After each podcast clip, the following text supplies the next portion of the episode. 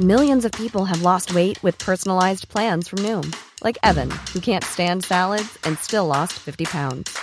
Salads, generally, for most people, are the easy button, right? For me, that wasn't an option. I never really was a salad guy. That's just not who I am. But Noom worked for me. Get your personalized plan today at Noom.com. Real Noom user compensated to provide their story. In four weeks, the typical Noom user can expect to lose one to two pounds per week. Individual results may vary. Ryan Reynolds here from Mint Mobile. With the price of just about everything going up during inflation, we thought we'd bring our prices down. So to help us, we brought in a reverse auctioneer, which is apparently a thing. Mint Mobile unlimited premium wireless. Ready to get 30, 30, bit to get 30, bit to get 20, 20, 20, bit to get 20, 20, bit to get 15, 15, 15, 15 just 15 bucks a month. So, Give it a try at mintmobile.com slash switch. $45 upfront for three months plus taxes and fees. Promo rate for new customers for limited time. Unlimited more than 40 gigabytes per month. Slows. Full terms at mintmobile.com. radio across the UK, online, on DAB, and on your smart speaker. The Independent Republic of Mike Graham on Talk Radio.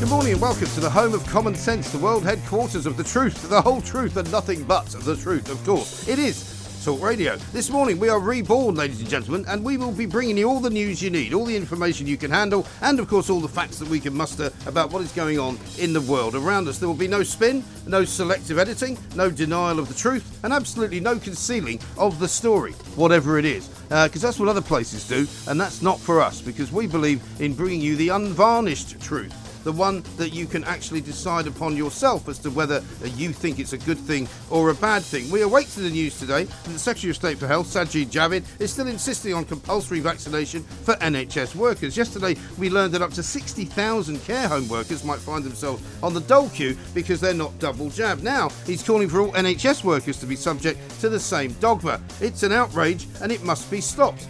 But guess what? The way it's being reported in the media is oh, NHS workers won't have to be double jabbed until next April. Oh, that's all right then, is it? No, that's not all right then. They should not have to be double jabbed. It's as simple as that. We'll be seeking the guidance of Andrew Allison from the Freedom Association this morning. Up first, though, we're joined by William Clouston from the Social Democratic Party. They're having a conference this weekend, and I'll be asking him why it's any wonder that the public have lost all faith in their political representatives after the shambles of the vote in the House of Commons yesterday, which effectively cancelled the suspension of Tory MP Owen Paterson for breaching lobbying rules. If they can't see it, we can. Sleaze smells, and it's time they realised it. Boris Johnson, uh, I think, has made a blunder by trying to back Owen Paterson just because he voted for Brexit. That doesn't mean he should be subjected to different rules, does it? 0344 499 1000. Coming up later on, Helen Dale will be here with her take on COP26 and the big stories of the week. Has Greta Thunberg lost her luster after that ridiculous video where she's chanting how we can shove the climate crisis somewhere the sun doesn't shine? Charming, isn't it? What a nice young woman she's turned out to be. And Matt Vickers is here as well, the MP for Stockton South. He's got a message for the government about the ludicrous ongoing situation with illegal migrant crossings. Thousands and thousands more people are arriving on our shores uh, every single week, and there's talk that next year they're going to be bringing even bigger boats. Fantastic, isn't it? Priti Patel keeps saying she's going to stop it, but she continues to fail to do so. We'll find out from Matt uh, what his plan is. 0344 499 We'll also be catching up with former Donald Trump advisor Sebastian Gorka for his analysis of a big win for the Republicans in Virginia. The Democrats lost the governor's race in a state that Joe Biden won by 10 points in the presidential election, and this is a major blow to him. Sleepy Joe may never recover. And it's all because of parent power and a revolution against wokery in local schools. As ever, of course, we need to hear from you. What are you doing? What are you hearing? And where are you going? You tell us, and we will tell everybody else. 0344 499 1000. And because it's Thursday, it's time for Helena Nicklin with a selection of some rather unusual beverages. That's right. It's the Thursday Club. You're listening to me, Mike Graham, right here on the fastest growing radio station on the planet. It is, of course, Talk Radio. The Independent Republic of Mike Graham on Talk Radio. A very good morning to you. It's a sort of grim and dull and slightly chilly day out there today, but nevertheless, it is, of course, the 4th of November. We're getting very close. Tomorrow, Guy Fawkes night. Uh, I'm hoping to see an awful lot of firework displays going off in the skies. Of course, uh, some of the rather mealy mouthed uh, and rather miserable people have decided to cancel some of the firework displays because uh, they don't want to have people mingling because of COVID, of course. Other people are saying, oh, it's a little bit disrespectful uh, to certain people who don't like fireworks. Or other people are saying, but it might be bad for the, the cats and dogs of the world. The point is, is it's Guy Fawkes night. Put a few fireworks up into the sky, enjoy yourself, have a couple of drinks, uh, and have a bonfire while you're at it. Don't worry about the climate uh, because there's nothing you can do. Simple as that. Let's talk to William Clouston, leader of the Social Democratic Party, because we've got lots to talk about. William, a very good morning to you. Hi, Mike. Nice to see you. Um, I know you've got your conference coming up, which we'll touch upon a little bit later on. Let's let's kick things off though with Owen Paterson. Shameless MPs sink back into sleaze is the front page uh, of the Daily Mail, and I can't say I disagree with it really. I mean, these people have no clue about what the public thinks of them. No, they don't. It's an astonishing political error by the Tories. Really, I mean, I, it's it's um, complacency, isn't it? Yeah. The large majority, they think they can do what they like and this is why you know governments make mistakes; they always overreach. But uh, it's it's not a good look at all. I mean, you know, you, by all means, have a look at systems. You know, the, arguably there might be a system for an appeal system, but the you know the, the existing system could be argued that you know has that. I mean, that's what effectively what it is. But to change it because one of your mates uh, gets into a little bit of trouble is is just an appalling error. Yeah really bad. Well, it really does look bad as well as being bad. And the thing is that, uh, you know, one of the jobs, I was talking about this yesterday to a couple of MPs actually, one of the hardest jobs to get fired from uh, is being an MP. And the idea that they're saying, oh, there's no justice in the House of Commons, we haven't been able to make our case, and it's been very, I, have been treated very unfairly. He took half a million quid from firms that he lobbied for, right? Now, I, I don't know in what universe that is not considered to be the wrong way to operate as a, as a, as a representative of the public. Yeah, and he's trying to, I mean, it's quite obvious, and the chair of the relevant committee uh, pointed out, he's he's been lobbying and he's never he, he's trying to hang on to a public interest um, claim and saying that you know it's in the public interest. No, I think we can see what he's been doing. He's been paid for it, and the trouble is, you know, the Tories are up to their necks in this. You only you only have to look at something like housing. You know, mm. the, the housing policy of this country is controlled by the donations that the, that the Tory party received from the house builders. Quite clear. Anyone looking at the returns can see that. And if not, why would they give 11 million pounds to the Tory party? So people are fed up with it. I, I, I just think we need a party that is free of vested interests. And that's, that's us. And that's what we're trying to do because people are fed up with this stuff. No, people are fed up, but this is going to go uh, nowhere near uh, where people want this government to go. I mean, we've already had the ludicrous uh, spectacle of COP26, uh, which I don't know mm. what your thoughts are on, but I suspect they're similar to mine. Seems like an awfully large and expensive operation to achieve pretty much the square root of nothing. Well, they the trouble with these. And that's putting it nicely, by the way. Yeah, yeah. Um, the trouble with these, I don't, I don't mind governments getting together and trying to work things out, but the trouble is that most of the pledges that are made aren't kept to. In any case, the, the, the, the, odd thing politically here, Mike, is that all the people that are protesting and gluing themselves to roads and causing trouble, they're very hard on us. They're very hard on the West. They're very hard on Britain. But just look at the, if you look at it dispassionately, look at the figures. This country is largely deindustrialized. Yeah. We shipped all these jobs, we closed the factories down, shipped the jobs out to South. That's been an amazing, a huge cost to our families and communities in the post-industrial areas. We've done the hard yards on that. The dash for gas. We don't generate anything. We hardly hardly use coal now in, in power generation. Largely, our record is very very good. But these protesters don't mention it. They don't, and they don't mention. They don't focus on the major polluters, which are China and India and some of the other countries. And so I, I think the problem with the protesters is that they, they really want to have an excuse to kick this country uh, rather than address themselves to the real issues. Yeah, I think that's absolutely right. And I mean, as far as the uh, the Tory party's future is concerned, I mean, we've got quite a few by-elections coming up uh, very shortly uh, in various different parts of the of the country for various different reasons. Obviously, um, one of the reasons supposedly Owen Paterson doesn't want to be suspended is because it might force him to have to stand in a by-election uh, where he's already got a twenty-three thousand majority. Now, if he's worried about losing that, they must be behind the scenes pretty nervous. I don't know. I think they, they, they, they may be, but it's very, very difficult to, to upturn that. I mean, on a single issue, actually, you can get some pretty exciting results, as you, you saw in Amersham, actually. Yeah. You know, so I don't know. But no, I think that the, the problem, the root problem is this, this the problem of MPs taking money off, off interest groups and companies to advocate for them. You know, that's, that's the, that's the issue. Mm. And this has been going on actually, it's not, it's not a new problem. How, I don't know how we solve this. You know, back in the 1930s and earlier, Parliament was organised to, to accommodate lawyers, you know, because mm. people w- would work at the Inns of Court in the morning, you know, in court, and then they'd wander over to Parliament in the afternoon to do a little bit of work there. So always, a lot of them have always had two jobs. And there's a very funny anecdote of F.E. Smith, the famous uh, Tory party, uh, Tory, Tory member of Parliament. He used to be at the Inns of Court and he walked over and he used to get caught short on his way to the Commons, and he used to use the National Liberal Club and use the toilets down there. And eventually, the the person at the door of the National Liberal Club said to him, "You you are a member, aren't you?" And he said, "Oh, you mean you mean you're a club as well?"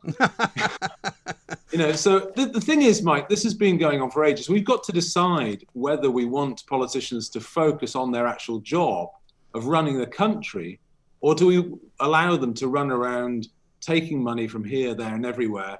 And getting distracted. And mm. I think it should be the former. Yeah, I mean, I think the difficulty for most people in the in the country, though, uh, is that they're not overwhelmingly wealthy. They're not overwhelmingly uh, running over with with spare cash. And when they see politicians um, and even people like yourself, William, saying we need to pay them more money, you know, they get paid pretty well. I mean, I know that uh, in some worlds it doesn't seem to be a lot of money, eighty thousand pounds, but eighty thousand pounds, let's face it, uh, is more than double. It's almost triple the average wage in this country. So to complain that you know they can barely exist on that, in addition to all the expenses that they can also claim, the fact that they can run a second home, you know, the fact that they can claim everywhere they go as a travel expense, the fact that they can uh, get subsidised food, the fact that they can hire their own members of family to work with yeah. them, so thereby boosting the family kind of uh, you know earning power. You know, I mean, these are not people who are in any way suffering and who have not suffered a jot during the entire lockdown scenario. No, I think you're onto something there. I think it's perfectly sufficient to get a good and decent person to work for that. Uh, you know, and, and, and I think, you know, you see this all over the economy, actually, this problem in government and local government. You see, I mean, how many, how many, you know, prominent local government officers are paid more than the prime minister? A huge number. Yeah, yeah. And it can't be necessary for someone, you know, organising the, the works department or the housing department in a particular local authority to be paid two hundred thousand mm. pounds. It's just it's just basically got out of control. And actually, Mike, another area that you've talked about on the show a lot, which is NHS yeah. productivity. You know, Labour's solution always is to pile more money in, but actually, if you look at say the reason that GPs uh, productivity has fallen, you know what the base reason is, Mike? You know what it is? Go it's on. because they're paid very, very well, and 70% of them uh, paid so well they can work part time. Yeah. Uh, you know, so if you want your, if you pay your GPs vast amounts of money, don't be surprised that on Thursday and Friday they might be at the lakes, uh, you know, going up Catbells and having a nice time. Well, they might so, be, or, or alternatively, they might actually be making even more money in the private sector because I think that's really why a lot of them work part time, so they can do uh, even more lucrative work in the private sector. Yeah, but it's a lot. Of, but it's in the in the end, Mike. It's a cultural problem, you know, and, and I think you know your people are inclined to, to forget that actually shoving money at a problem actually can make it worse, and that's an example of it. So no, I, I, I totally reject. If you're if you're getting into politics for the real reasons to help the country and help people, eighty thousand pound plus plus all the other packages that you get and the housing should be sufficient. Yeah, absolutely right. And also, uh, we now seem to have a kind of case of of, uh, of, of overbearance with with the same types of MPs. I mean, there's one or two uh, who you could point to as rather unusually you know, charismatic or quite interesting or having come from an interesting background or a different background. But so many of them now have come through this kind of, you know, special advisor route, then straight into the party, then you know, run a couple of uh, places where you can't win an election because it's a, uh, you know, it's, it's it's a challenge against in a safe seat against the Tories or something, and then you finally get selected and you get given a seat effectively that nobody could lose if you had the right sticker on your on your jacket. Um, yeah. And they're not really they're sort of professional politicians, which I don't think people want really. We want professional people who have done other things, don't we? Oh yeah, no, it's very important, and some other societies do this a lot better than we do. Um, and effectively, in this country, the what we get in Parliament is totally get gate kept by the selection processes of the two or three main parties. That's it. I mean, and why do they look the same? Because they all went to the same universities, they all think the same things. I've said for many years that Liberal, Liberal Democrats and the Tories and the Labour Party aren't very different in Parliament. They're all liberals of various kinds. You saw this in the Brexit uh, referendum, where you know basically apart from the DUP, all of the parties backed Remain. All of the most of the MPs thought the same thing, yeah. and there was a massive uh, gap between what you know people thought in Parliament and what the public think. And I, I personally, I don't think you'll solve this unless you look at the electoral system and let some competition in and let other people contest these places and get and put people in Parliament that actually represent what they think. Yes, I think that's a very good idea. Well, let's talk some more about that. William, stay where you are. Uh, we're going to come back to you. William Clouston, leader of the Social Democratic Party. They've got a big conference coming up uh, at the weekend in London. So let's talk a little bit about that. We'll talk some more about the fishing dispute going on. Uh, they've released the trawler now, uh, apparently with no further action being taken. So the French more or less admitting that they didn't really have any good reason to withhold uh, freedom to the trawler's uh, ship captain and indeed to the trawler itself when they took it hostage effectively. Uh, also, we'll talk some more about the NHS and the jabs because, according to Sajid Javid, if you work for the NHS by April of next year, if you haven't been double jabbed, you'll be out of a job. I think that's a disgrace. This is Talk Radio. Across the UK, online, on DAB, Plus, and on the Talk Radio app. The Independent Republic of Mike Graham on Talk Radio. Welcome back to the Independent Republic of Mike Graham, right here on Talk Radio. We are, of course, uh, with the uh, Veterans Rail Card here at Talk Radio. If you've served any time at all uh, in the armed forces, you can get uh, a Veterans Rail Card. Just go uh, to railcard.co.uk uh, and you can find one there. We'll tell you a little bit later on in the show about some competition excitement that you might be able to win a holiday, believe it or not. let's talk to William Clouston some more. Though. He's leader of the Social Democratic Party. Just before we move on to your conference, William, what about the situation regarding COVID right now because we're still seeing day in, day out uh, on what I would regard as the biased media. Um, what are we going to have to lock down for Christmas? Are we going to have to wear masks? Are we going to have to work from home? You know, meanwhile, cases in England down yet again, 34,317, down from 37,000 uh, and a half last Wednesday. Uh, more people, uh, also fewer people in hospital as well. Why is there this kind of narrative that things are going up again? We keep hearing that infections are going up. I had a doctor on the other day telling me that. Not true. Yeah, they, as I've said before on your show, uh, they just can't take the win, Mike. They they just can't take the win. We've, you know, largely vaccinated. Levels of immunity are very very high. What more can you get? Mm. What what what are they what are they looking for? Yeah, you know, I, I, I don't get it. And you know, kids are back at school and they should remain back at school. And I I just think we've got to it's a pity. I've seen it actually. You, you probably noticed it yourself. Um, you know, about two or three, four weeks ago, things were improving. Fewer masks. Uh, yeah. You know, people getting on with life and going back to the office and in the cinemas and and all all of a sudden you get this media uh, onslaught. You know, sort of uh, you know panic machine. And, and and I've seen it in the streets. People, yeah. There's more tension about. You know, there were a few people in the cinema the other day and you know so they just don't seem to be able to take the win and I, I, I don't know i think we just have to continue on making the point you know people you know football matches are on people largely i think most people you know 80 90% of people uh, get it and, and, get on but you know I, I, it doesn't help for this constant catastrophe no. narrative. Well, it doesn't help either that the government uh, took it upon themselves, in their wisdom, uh, to issue a dictum in Parliament uh, whereby more Tory MPs are now wearing masks than they were because Sajid Javid thought they should. Um, and hmm. also, mm. they've now told pe- people who work there, members of uh, staff working for the MPs, to work from home.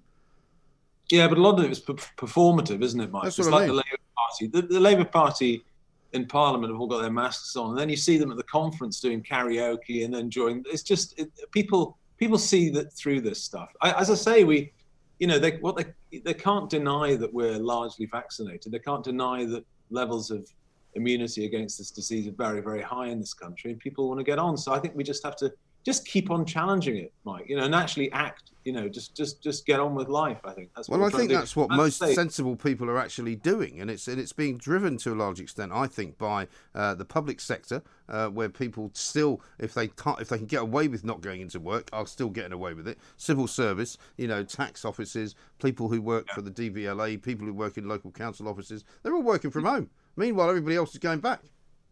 Yeah, well, that's again. I mean, we talk about vested interests a lot in, in our party, and and you know, uh, you don't want to be governed by people with vested interests, not the interests of the the country Yeah. at heart. And I'm afraid the Labour Party's reaction from the whole of the pandemic has been basically just back the public sector unions. Whatever the public sector unions wanted, they backed. And, and as Van Morrison said, actually, in one of the best tweets in the whole pandemic, you know, they haven't missed a paycheck. exactly right, and that is quite and that is quite unusual for most people because most people Yeah. have suffered in one way or another, uh, and, and they simply have not. Let's talk a little bit about your conference this weekend. What, what's it about? Where's it taking place? Can people come along and join it? Um, well, it's a conference for the party members and, and guests, so uh, not not everyone can rock up, and it's nearly sold out. Anyway, it's it's in London, in central London, at Westminster, and uh, we're very excited about it. And you can imagine it's over two years since I last got on a stage and addressed the party conference. That was in Leeds over two years ago, and it's been. I'm really looking forward just to being with fellow social democrats in a in a in a big room and getting together again. So that'll be nice. And we actually we actually booked a big venue in London last year, and it was cancelled because of COVID, which is a real pity. We could do nothing about it. But yeah, we're looking forward to it. We've got um, a fantastic um, roster of speakers. You know, David Starkey speaking, Claire Fox, Lionel Shriver, Rod Liddle, Patrick O'Flynn, uh, Frank Furedi, um, you know, John Lloyd. So Mohammed Abbasi's turning up. You know, one of Rod's mates. So we we we're looking forward to it. It'll be great, and it'll be nice to get together and and uh, and have, have the conference. Yes, I ran into actually one of your fellow members um, uh, at a, a function just the other week at the um, the Special Forces Club. Funnily enough, and uh, he was Right. waxing lyrical about the, the SDP and how uh, how great it was. And I suppose the, the the challenge, I guess, for you guys is is to get up there and get noticed and, and, and get some more seats in, in all sorts of different arenas. Yeah, no, it is difficult. I mean, but we're realistic. I think it's a long-term project. I, as I say, people, everyone wants you to be on question time and win seats instantly, and life isn't like that. I mean, I think a, probably a better model, if we're honest, is the Green Party. You've got to get your organisation going, and you've got to get you know contest seats in local local government first, and uh, contest by-elections. Just get better known. I've always been confident that our, our our basic message resonates with about sixty percent of the public. If you did a blind tasting, we'd win an election. But you've got to just keep on going. It, it's a hard. It's a you know building up a party like this is, is hard work, and we are realists. We're not you know we're not crazy. We we know it'll take time. We're very confident about the message. I think people are ready for it, and uh, we'll just keep on going. Yeah, good stuff. Well, have a good weekend. I'm sorry I can't join you, uh, but I'm afraid I'm otherwise engaged uh, doing a live show uh, at the same time. And you certainly wouldn't want me to see me after that, um, but that's another story altogether. William Clouston, thank you very much indeed, leader of the Social Democrat Party. Um, you are, of course, not necessarily able to rock up and, and join in, but if you join the party, uh, you might be able to go and see uh, what it's all about at their conference in central London this weekend. But a lot of sense talked by William Clouston, um, and I'm a great believer uh, in the more the merrier when it comes to political parties and when it comes to by elections. It's so difficult for any smaller party uh, to get anywhere in these by elections, but you know, I think there is definitely, in my view anyway, um, a hunger and a thirst for something different from what we are currently being presented by uh, from the Tories and from the Labour Party. Because, quite frankly, watching Prime Minister's questions yesterday between Angela Rayner and Boris Johnson talking about sleaze, I mean, they're all uh, at it, really, aren't they? They've all got uh, very wealthy, living off the public purse. They've been getting the fat of the land from the taxpayer for many, many years. Uh, and if they can't live on 80 odd thousand pounds a year plus expenses, and I think it's time they gave up, don't you? The Independent Republic of Mike Graham on Talk Radio.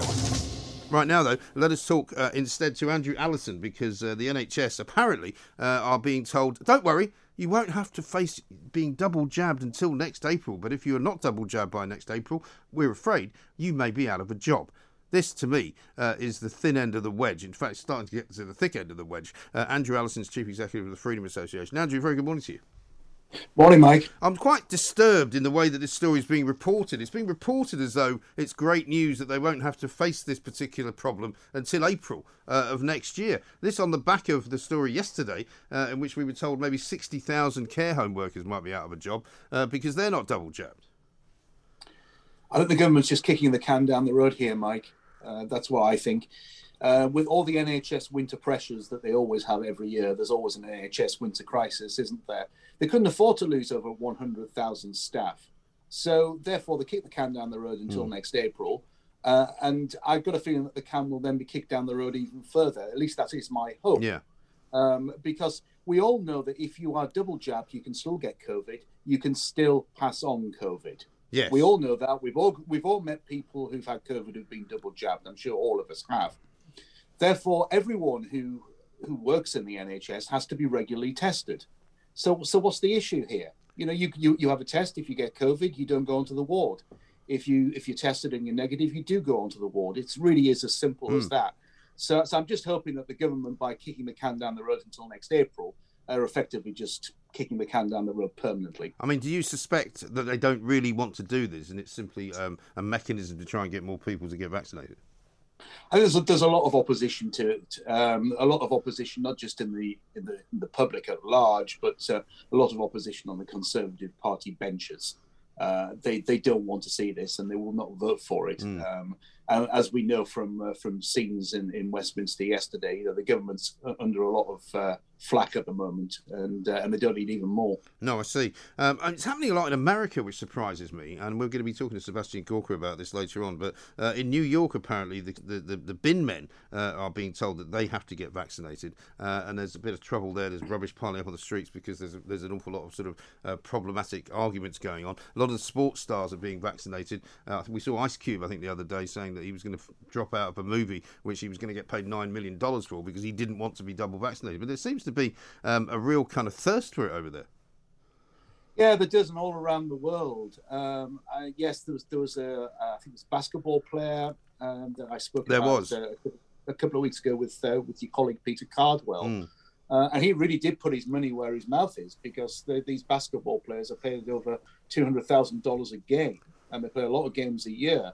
Uh, and, and he refused uh, to do it. You've, you've got this in Australia, of course, as well, where the the, the, the leader of the Northern Territory um, in, in Australia has said that everyone must get vaccinated, and if they don't, they'll be fined Mm. quite large sums of money. You've got everything going on in New Zealand, of course, where Jacinda Ardern said that the government is the only source of truth. The only source of truth is the government. And, and then she was refusing to take uh, questions from journalists who Mm. were not accredited in, in, in the lobby. So there's a lot of this going on around Mm. the world. You can only hope that after the winter, and when things start calming down again, that, uh, that a lot of these policies that, that are being enacted will just be reversed. Yes. That, that, that's, that, that's our only hope. And also, meanwhile, of course, the, the, the, the cases are coming down. The rates of hospitalisation are coming down. Uh, the death rates are nowhere near what they were back in January and February when we had similar kind of levels of infection. So, you know, at what point do you think the government's actually going to turn around? I mean, it seems to me that they're sort of trying to ignore it at the moment as best they can because they've all been jumping about around about COP26 and climate change and all of that. Um, but I worry as well that they're going to try starting uh, to use some of their lockdown techniques to kind of start nudging us around climate as well. Well, this has always been the fear. I mean, it's not just on climate. Uh, If you remember, after Boris caught COVID, he then went on an obesity drive, uh, trying to get us all to eat to eat healthily. Yeah. We've, we've had warnings of the government coming up with apps that will monitor what we Yes, eat beef and, tax and what as we well. drink. And yes, well, beef taxes as well. I mean, I mean, I mean, can you think of a more unpopular policy uh, to, to make sure that most people can't afford a, a decent sort of roast lunch on a Mm. on a Sunday? Um, yes, there's a, the, this has always been the, the fear of for many of us, Mike, that the government will use all the techniques, all the scare tactics, all all, all the fear that it's used during COVID and put it onto on, onto other things. I think we're certainly seeing it uh, with what uh, what's been going on up in in Glasgow Yeah. uh, these past few days. Not that I'm really trying to watch it very much either. I'm trying to avoid it. yes, I think that's probably best. I find it astonishing that you know they, they, they, after two and a half days they decided, oh, we've managed, we've done enough now. We're just going to go, go back to do our regular jobs and leave it to the peasants to kind of figure out the uh, the nuts and bolts of it all. I mean, it seems to me to have been the biggest and most ridiculous waste of money uh, that I can think of ever. Well, indeed. I mean, Prince Charles boarded a private jet to fly out to Rome to give a speech on climate change and then boarded a private jet again to go back to Glasgow. This is a man who has uh, a home in London, Clarence House. He's got Highgrove in Gloucestershire. He's got Birkhall in Scotland. I mean, his carbon footprint is massive. Yeah. And, and then and Prince William comes up with some similar things. You know, he's he's got a suite of apartments in Kensington Palace. The Queen gifted him uh, Anmer Hall on this on the Sandringham estate. There's Mm. there's so much hypocrisy around here.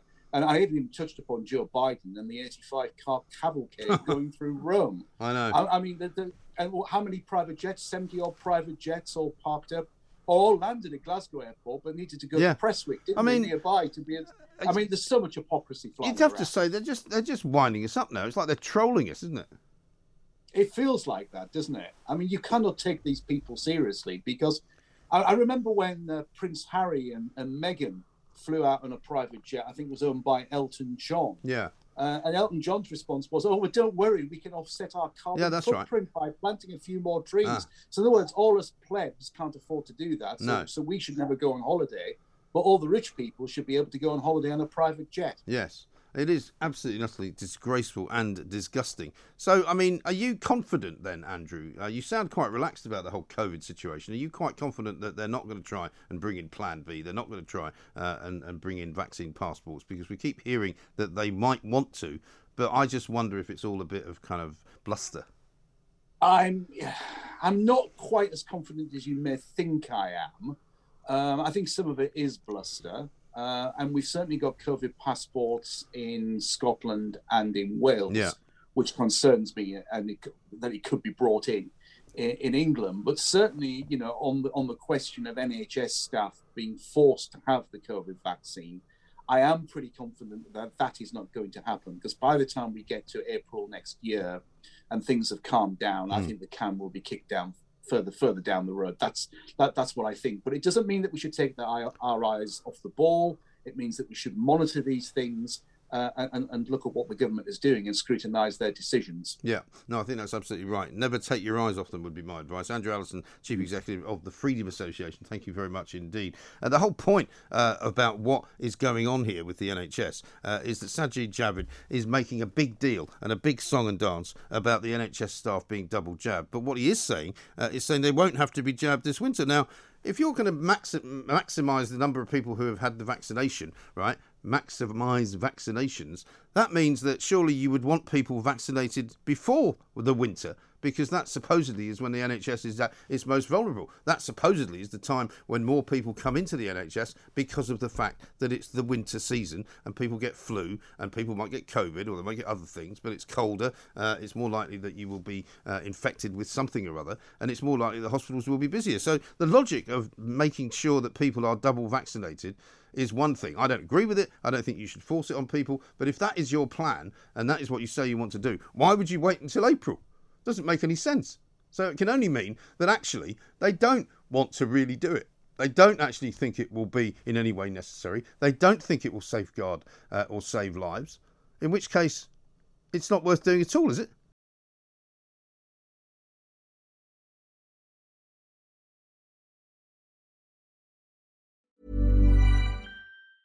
Quality sleep is essential. That's why the Sleep Number Smart Bed is designed for your ever evolving sleep needs. Need a bed that's firmer or softer on either side? Helps you sleep at a comfortable temperature? Sleep Number Smart Beds let you individualize your comfort so you sleep better together. JD Power ranks Sleep Number number 1 in customer satisfaction with mattresses purchased in-store. And now, save 50% on the Sleep Number limited edition Smart Bed for a limited time. For JD Power 2023 award information, visit jdpower.com/awards. Only at a Sleep Number store or sleepnumber.com. If you're looking for plump lips that last, you need to know about Juvederm lip fillers. With Juvederm Volbella XC and Juvederm Ultra XC, your lip look, whether it's subtle or bold, can last up to one full year with optimal treatment and no additional maintenance. Find a licensed specialist and see if it's right for you at juvederm.com today. That's J U V E D E R M.com. Add fullness to lips in adults over 21 with Juvederm Volbella XC or Juvederm Ultra XC. Do not use if you have severe allergies or a history of severe allergic reactions, or if you're allergic to lidocaine or the proteins used in Juvederm. Tell your doctor if you have a history of scarring or taking medicines that decrease the body's immune response or that can prolong bleeding. Common side effects include injection site redness, swelling, pain, tenderness, firmness, lumps, bumps, bruising, discoloration, or itching. As with all fillers, there's a rare risk of unintentional injection into a blood vessel, which can cause vision abnormalities, blindness, stroke, temporary scabs, or scarring. For full important safety information, visit juvederm.com. Ready to pop the question? The jewelers at BlueNile.com have got sparkle down to a science with beautiful lab grown diamonds worthy of your most brilliant moments. Their lab grown diamonds are independently graded and guaranteed identical to natural diamonds, and they're ready to ship to your door. Go to BlueNile.com and use promo code LISTEN to get $50 off your purchase of $500 or more. That's code LISTEN at BlueNile.com for $50 off. BlueNile.com code LISTEN.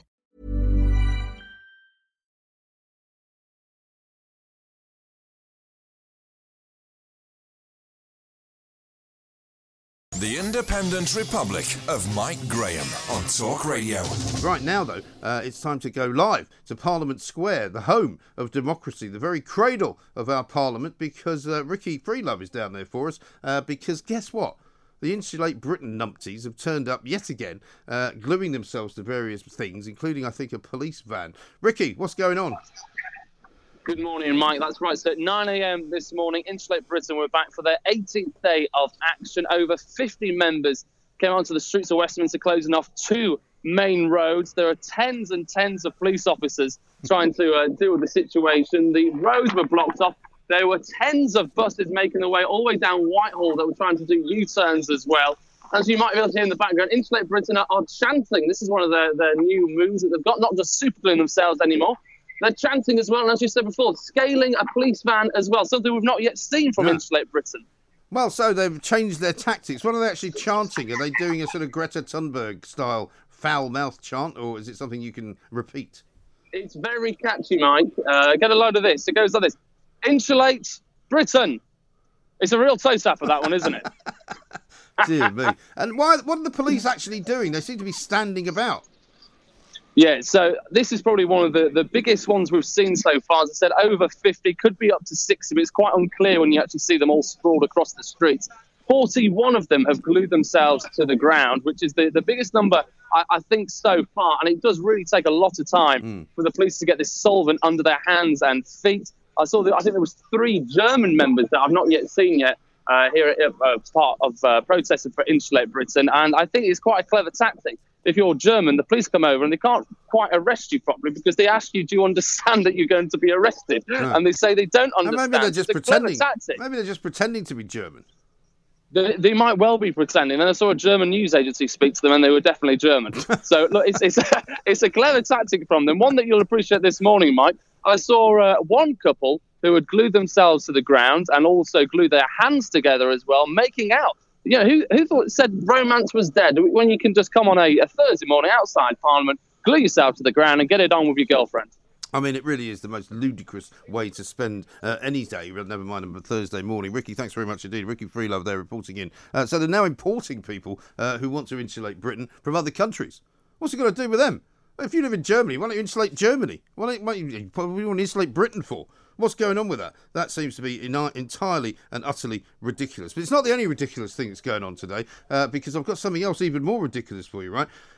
Do you remember this metaverse that we heard about the other day uh, when Facebook's boss, Mark Zuckerberg, decided that it was a great idea to change the name of Facebook to Meta because he's trying to create a metaverse, i.e., a place where people can go virtually, online, and be anyone they want, be anywhere they want, and do anything they want. Now, I am not a fan of virtual reality. I'm not a fan of going places without actually going there. I'm not a fan of being somebody else because I'm not somebody else. I have no interest in that. But guess what? Now, what we're going to be seeing is Nike setting themselves up to join the metaverse because Nike the people who make all of those very expensive athletic clothing lines and very expensive shoes, which are basically trainers, they're going to be making virtual trainers now that you can buy, but you can only wear them virtually. So you don't actually buy them, you don't actually take delivery of them, you don't actually get them sent to you in a box.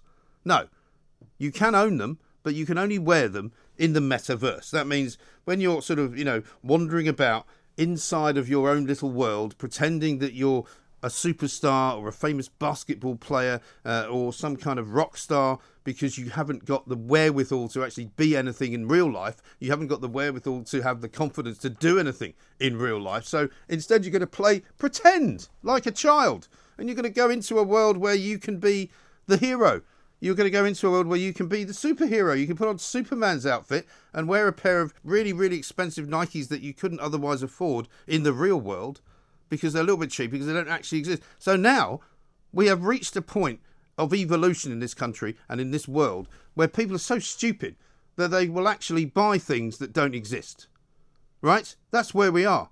This is how ridiculous the human race has become. I've often said that we are actually now actually evolving in reverse. You know, for many, many centuries, the human race evolved. We managed to learn how to make fire. We managed to learn how to kill uh, animals to eat for food and to use their skins for, for, for clothing and to make sure that we could uh, somehow shelter ourselves from the elements, right? We learned how to make a wheel. We learned how to travel. We learned how to make a steam engine. We learned how to make electricity. We learned how to make gas. We learned how to dig and delve for the few for the few minerals of the earth that could help us to heat our homes.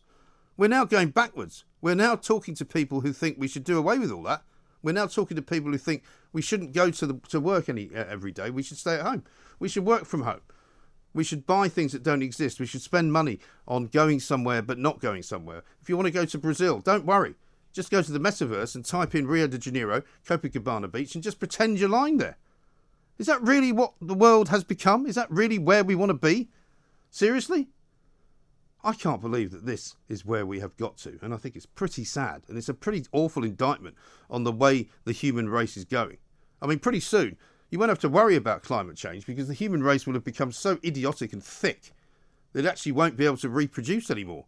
Because if people don't go out anywhere, they don't meet anybody, there won't be any sex being had. There won't be any families being made. There won't be anything being made. Everyone will just be pretending to be something they're not. I think it's quite frightening, isn't it? What's the matter with these people? The metaverse. Deary me. This is, of course, the independent Republican Mike Graham. This is the home of common sense. It's very fast becoming the last bastion of anything resembling people with brains. People can say what they want here. I was talking to somebody just earlier on today they said the thing we like about talk radio is that you can say pretty much what you want. You can't do that anywhere else. You can't go to work and say anything you want. You can't go on a tube train and say anything you want. You can't go on a railway line and speak on a platform openly in case somebody gets offended by something you've said. We can talk openly here, and I want you to call me and talk about this because this is really quite remarkably stupid. This latest development, this metaverse. I mean, Mark Zuckerberg is a geek. He's a very wealthy geek, but I don't think we should be following his example and turning the earth into something in his own image. Nobody goes out. Nobody meets anyone. Everything's done behind a screen. Everybody has a robot. Everybody has a virtual world that they go and disappear into every so often on their own to meet other people who don't exist either. The Independent Republic of Mike Graham on Talk Radio. A primary school up in Edinburgh has decided it'd be a good idea to celebrate equality. Now, there are many ways of celebrating equality. Uh, you could basically just treat everybody the same. I know that sounds old fashioned and maybe slightly revolutionary, uh, but you could try it. But that's not what they want to do. Not in Edinburgh, uh, not at the Castle View Primary. What they want to do uh, is get boys as well as girls, as young as three, to go into school today wearing skirts. let's talk to somebody sensible about this. Belinda de Lucy, former Brexit Party MEP, mother, of course, as well, social commentator. Belinda, very good morning to you.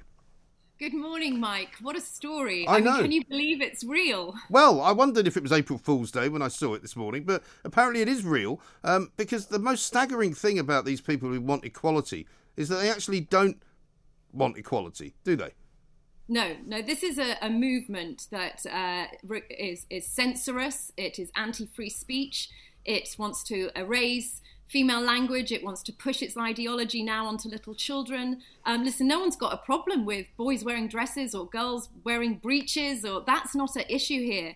It's the pressure and the coercion of people to to step in line with the gender uh, extremism movement that sort of hijacked uh, harmless trans community that we knew 10 years ago. This is happening in schools up and down the country. Children are being exposed to this ideology, this, this idea that if a boy doesn't fit a stereotypical butch little boy, he's born in the wrong body and becomes a girl if he wears a skirt. Um, I think it's a dangerous thing to teach children. I think it's very sexist.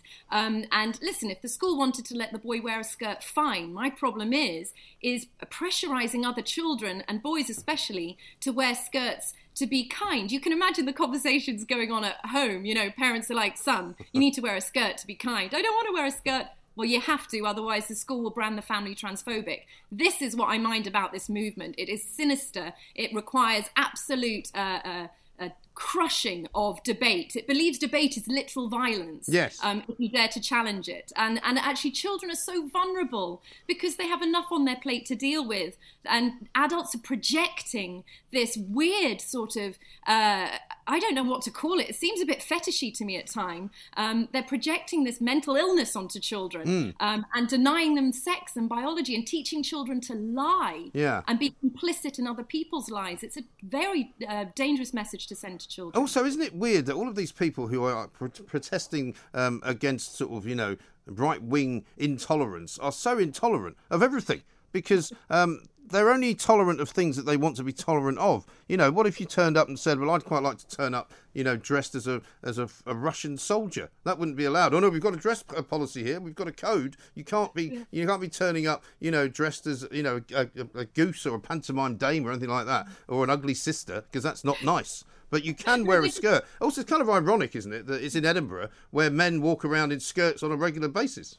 I was going to say they have the kilts. Yeah. I mean, you know, just just allow kilts as part of the, the the uniform option. You know, my daughter at the age of six dressed as a boy for four years. I mean, trunks and everything. Right. Um, we didn't pay any heed to it. We just thought it's a normal childhood thing to experiment, wear different clothes. She just adored her daddy and wanted to dress like Yeah. him for a few years. The idea Who I can blame her? up the school, right? exactly. the idea I'd call up the school and say, right, she has to wear a boy's uniform. She presents as a boy now, and all the other children have to not misgender her or they get punished. This is what I hate about the Mm. movement it requires punishing innocent people and children children don't have a childhood anymore as it is you know leave them alone let them be girly boys if they want but don't force other children into this weird ideology where they have to pretend someone is something they're not Right. it's like the george orwell 1984 where they say the last part the party's final command was telling people not to believe what they see or hear what Right. they you know, with their ears, it's it's a frightening message to send to children. Leave kids alone. Yeah, absolutely right. Ideology should be kept for adults. Because schools are so rigid in many other ways as well. I mean, if you don't ha- have the regulation shirt that you had to buy from the school outfitters for some ridiculous price, you know, about eight times more than you could buy it in a high street shop, you know, uh, the kid gets sent home. You know, they're now saying that they've apparently they've adopted this from Spain, uh, which in, which invented wear a skirt to school day. I mean, it just seems bonkers to me. Well, it's not about equality. They don't want equal rights. They want privileges. Because if any other group said, "I want to wear this, I want to wear that," um, and you're just going to have to face it. I mean, it's it's one thing a child doing it, but forcing up, and it is a kind of force. It really is because the consequences of not putting your boy in a skirt means that you get, you know, a reputation for being a bigot and a transphobe. Yeah. It's very clever how they've infiltrated schools, and it's happening in London as well. Parents are getting phoned up by teachers saying, actually, this boy now presents as a girl and he wants access to the girls' tent on the school's trip. Yeah. And parents have said, you know, I felt really under pressure to say, yes, that's okay. Because otherwise, I'll get called a transphobe. Yeah. And people who don't think this gender movement matters and we should all ignore it don't understand the consequences. These children are going to be in government one day. They're going to be our lawmakers. Yeah. And they're getting royally messed up at the moment by adults forcing them to erase Right. the idea of And it's one thing, isn't it? It's one thing to encourage tolerance because tolerance is a great thing. And Britain is very famous for being one of the most tolerant nations in the world, which is why so many people want to come and live here. But it's another thing to force people to be tolerant of something which they might not necessarily be that enthusiastic about. You can tell them not to be, um, you know, prejudiced against people, but you can't make them like people or like something if they don't like it. I mean, that's mad. Exactly. That's why the movement is, to me, feels sinister. It's not about boys wearing dresses. I, I, for me, if men want to wear dresses, crack on. All the best to you. I don't have a problem with that at all. It's the the punishment of society, the forcing of women to lose the right to reject boys from, you know, girls can't reject boys anymore from their lose or changing rooms. Yeah. This is taking away rights. It's erasing truth. It's erasing language, um, and it's gone too far. You know, I think it just we just need to put the brakes on this now and stop this nonsense and protect children. What a betrayal of children for adults to force them into lying and being complicit in in something that is pretend for everyone else. Um, Exactly. wait, wait till they're 18, and if they want to change their gender and everything like that, go for it. Um, but not when they're children. Leave them alone. Well, these are primary school kids as well. So, I mean, you know, they're going to feel particularly put upon, aren't they? Because they haven't even formed yet what their notion is of the world. I mean, at least when kids are at secondary school, they have an idea of what they believe in and they know what they've experienced up until that moment. But these kids are, uh, you know, as young as three and four. And it's the identity politics movement. They want to dismantle and unravel framework and structure around children, around the family unit. It's all part of making these kind of vacant, wandering, soulless creatures uh, that will be more inclined to sort of weird cults when they're older. Um, and I feel very, I, I've, I've got great concern over the identity politic political movement infiltrating university and Mm. schools. I, we've had a conservative government for years now, and they've allowed it to happen. Um, that's what I can't get into my head. You know, if this is what's happening under a Tory government, imagine what would be happening to schools under a Labour government. Yeah. Um, adults have to protect children from this. Instead, we're screwing children up every single day, and then expect, and then talking about World Mental Health Yes. Day. Well, I've got good news for you, Belinda. I don't know if you follow uh, the uh, the politics in America at the moment, but Virginia has just elected a Republican governor, and the reason uh, for the state which voted uh, Joe Biden in by a ten point margin, they voted um, against the Democrat incumbent, is because he said this. Just as he was running for uh, to, to to be re-elected, I don't think parents should be telling schools what they should teach. And there was a massive parental backlash, and they've all voted Republican, and now he's been kicked out. So there's hope yet for the rest of us. There is hope. Listen, I believe I believe in the British people will see sense, and at the end of the day, the ballot box will guide policy in the end. And we just need to go. This is nonsense. This is hurting children. Can we just, you know, be realistic for Yeah. once and stop going down the woke train? But if the Tories aren't doing it with an 80 seat majority, Mike, who is? Well, we are. You know, it's, I mean, we're the sole. We are the sole so, so- sort of voice of common sense in the country now. Uh, Talk radio. know, you need so to form a political party, Mike, the Talk Radio Party. we may well, we may well have to just to keep everybody worked up because we do like winding up the old lefties. It's very funny. Yeah, uh, we're doing fun. it a lot today It's as so well. easy. Belinda, great to talk to you. Thank you very much indeed. Belinda Lucy, former Brexit Party MEP, social commentator, mother, of course, as well, and a woman who knows an awful lot about raising children and educating children. Uh, and what the schools should not be doing uh, is telling kids, come in a skirt. That's what we want you to do tomorrow. Unbelievable, right? Absolutely crazy. The Independent Republic of Mike Graham on Talk Radio. And we are, of course, here with the Forces Rail Card. Just a single day service in the Armed Forces qualifies you for a Veterans Rail Card. So go and get one uh, at railcard.co.uk uh, and you can save yourself some money uh, travelling around the place. Now, uh, let us say a very, very good morning uh, in Washington, D.C. to Dr. Sebastian Gorka. Sebastian, how are you doing? Very, very well after what happened. I'm a resident of the Commonwealth of Virginia. Yes. We are very, very excited here, Mike. I mean, is this guy Terry McAuliffe going to become a candidate for Plank of the Week? Because he seems to have completely kiboshed his own campaign. Can I vote? Can, can I get a vote, please? Absolutely. And if, you did a superb summary of, of what happened here, but let's just add a couple of details. Terry, uh, as my friend here, as the morning radio show says, Terry McAwful. Terry McAuliffe. Uh, it's hard to choose, but he may be the sleaziest politician in the Democrat Party. Now, that's saying Why? something.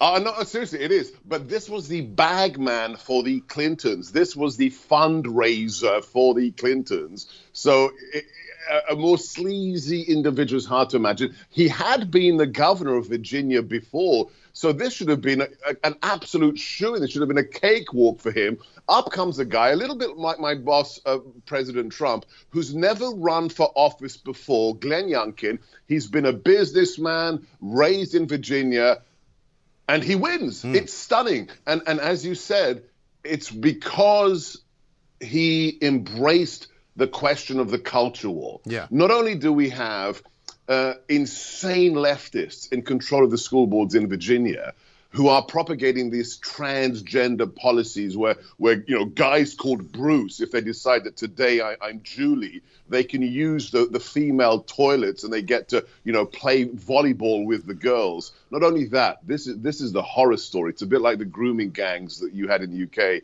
One of these students put on a skirt, raped a 15 year old girl in one of these uh, state schools in Virginia it was hushed up by the school board, hushed up by the superintendent. They quietly moved this student to another school where Mike, he raped again.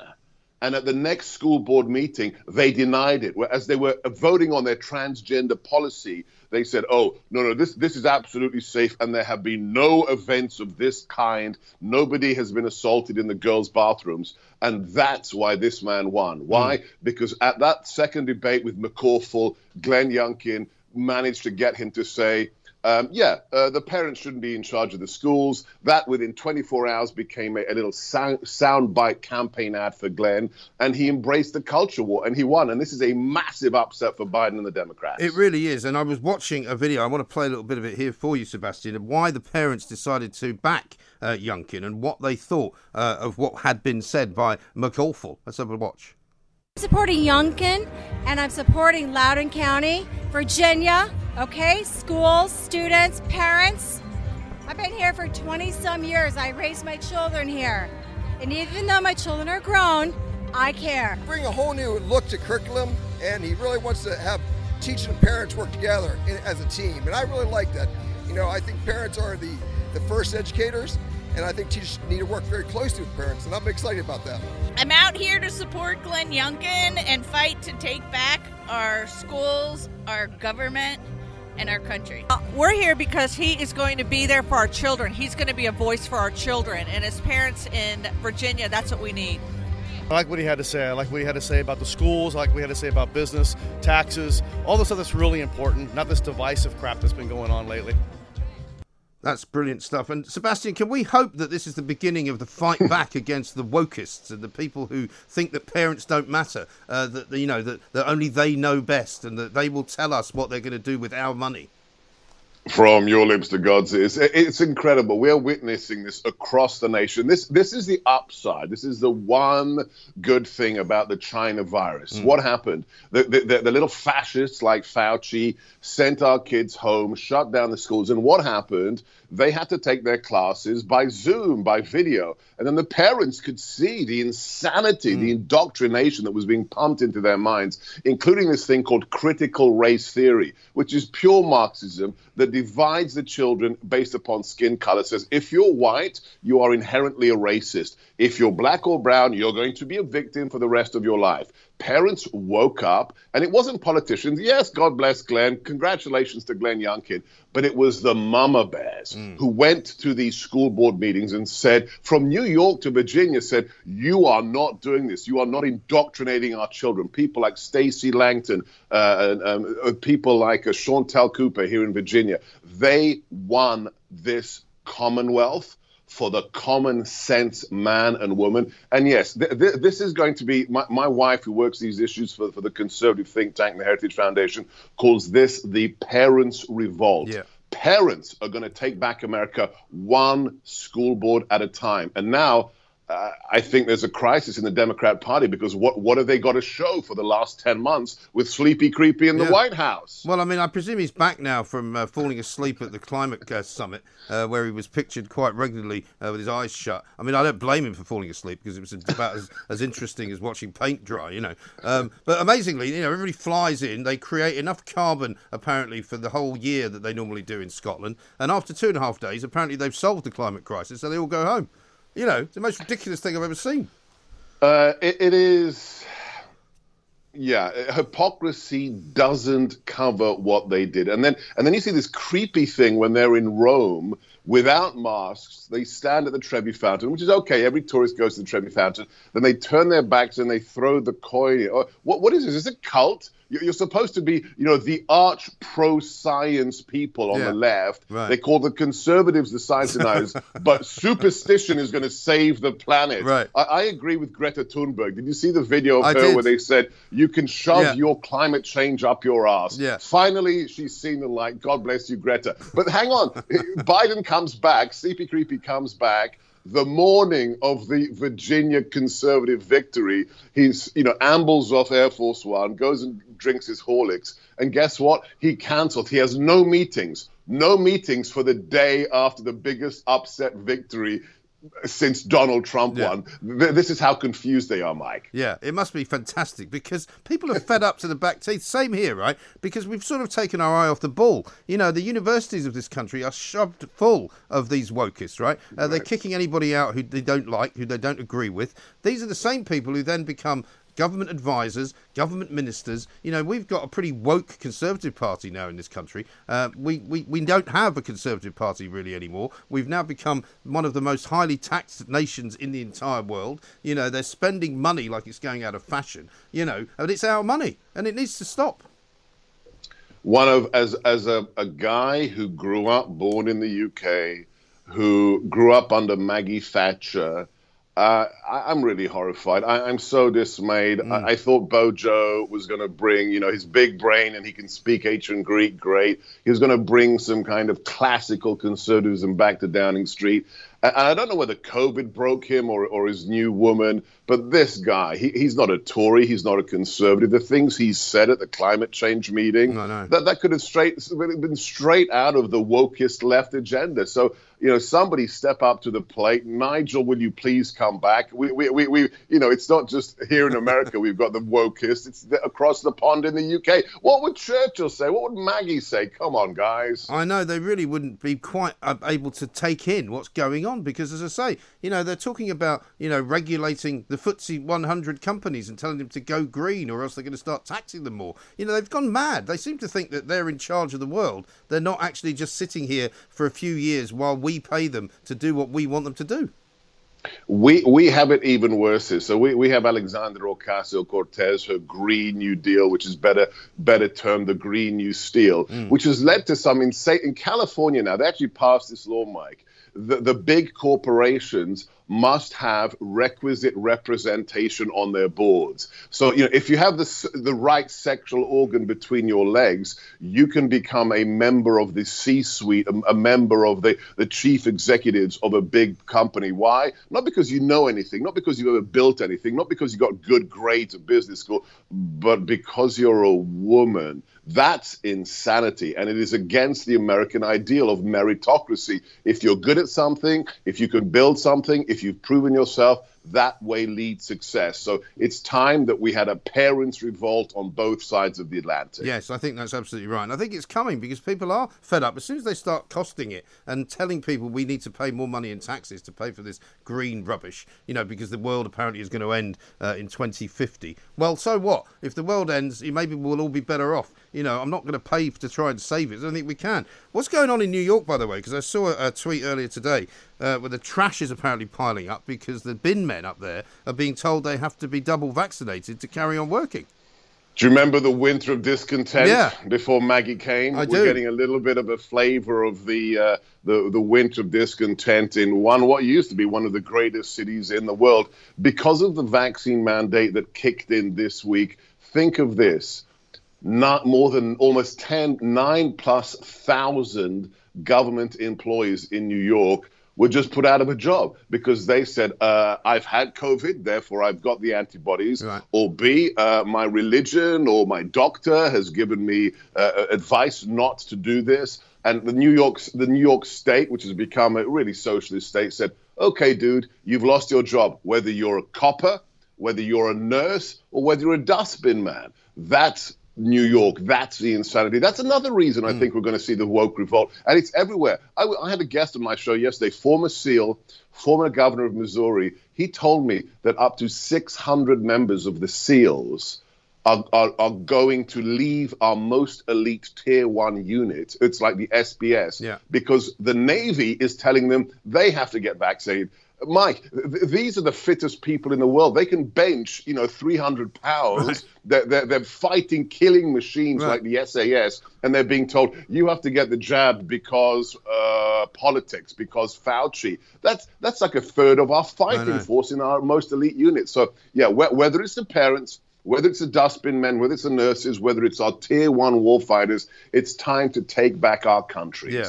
It's like the same. Do you remember that row, that ridiculous row there was when uh, uh, President Trump went out when he was campaigning and he went out in a car um, and he wasn't wearing his mask, and suddenly everyone was going, "But what about the Secret Service guys? You know, they, these are the guys who I supposedly will take a bullet for him. I think they're right. fine. I think they'll be all right with that. You know." Right. I was there. I was actually there. It was outside the, the hospital after he caught COVID. Right. Yeah. And we were having a little rally for the boss outside, and he drove by. He waved at us. It was epic. Somebody had ordered like uh, 20 pizzas for for everybody waiting outside. Right. And he waves at us, and somebody said, Well, what about the Secret Service? The guys who, as you say, are literally trained to jump in front of the bullet for the president if somebody tries to kill him. Uh, he needs to put a mask on for them. This is the insanity. Who are the science deniers? It's like kids. Yeah. Uh, we are now having the FDA, the CDC, say five year olds have to be vaccinated. I walk past this beautiful playground every morning walking my dogs, and I see healthy parents holding the hands of their toddlers, and the little kid has got a mask on. And I, one day I'm going to ask him, Mike, have you looked into the mortality rates for kids? Yeah. It's not 50% of kids that get COVID who die. It's not 5%. It's not 1%. Dude, it's 0.05. Yeah.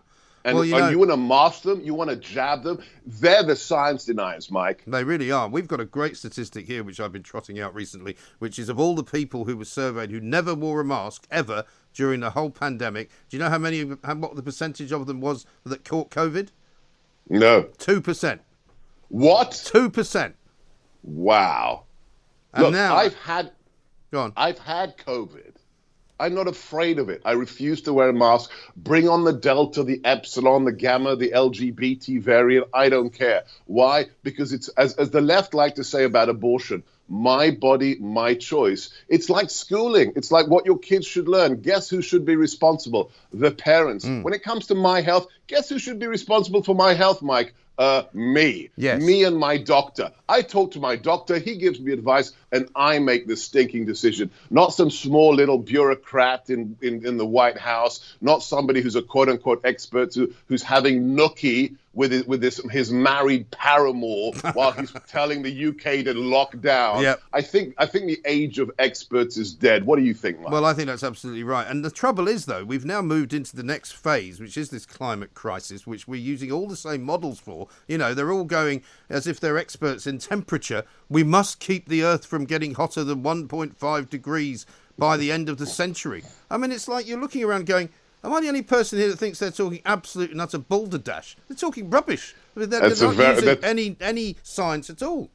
That's a very kind description of it. I think you and I are about the same age. Do, do you? Let's just wind the, the, the, the clock back a little bit. In the last 50 years, what have we been told by these experts? First, it was the coming ice age. Yeah. Go back 50 years. Look at the cover of Time. Look at the mm-hmm. cover of Newsweek. The experts were saying the ice age was coming. When that didn't work to scare us, it was a, a overpopulation. We're going to run out of food. The Malthusians were, Oh, were yeah. scaring us. That didn't work. Oh, then it was acid rain. Let me remember. So it was ice age. Uh, overpopulation, acid rain. Oh, the ozone. Remember, the hole in the ozone is going to fry us all. That didn't work. Along came climate. No, oh, um, um, global warming. Yeah. That didn't work to scare us. And now we're on iteration what number six, and it's climate change. Guys, by the way, there's something really interesting about the climate. Ever since you know God created the Earth, it changes. And, and the biggest impact on the climate isn't on the climate isn't you in, in your Range Rover or me in my Mustang. It's that big yellow burning thing in the sky, which we have very little control over, guys. You can put your, your sunglasses on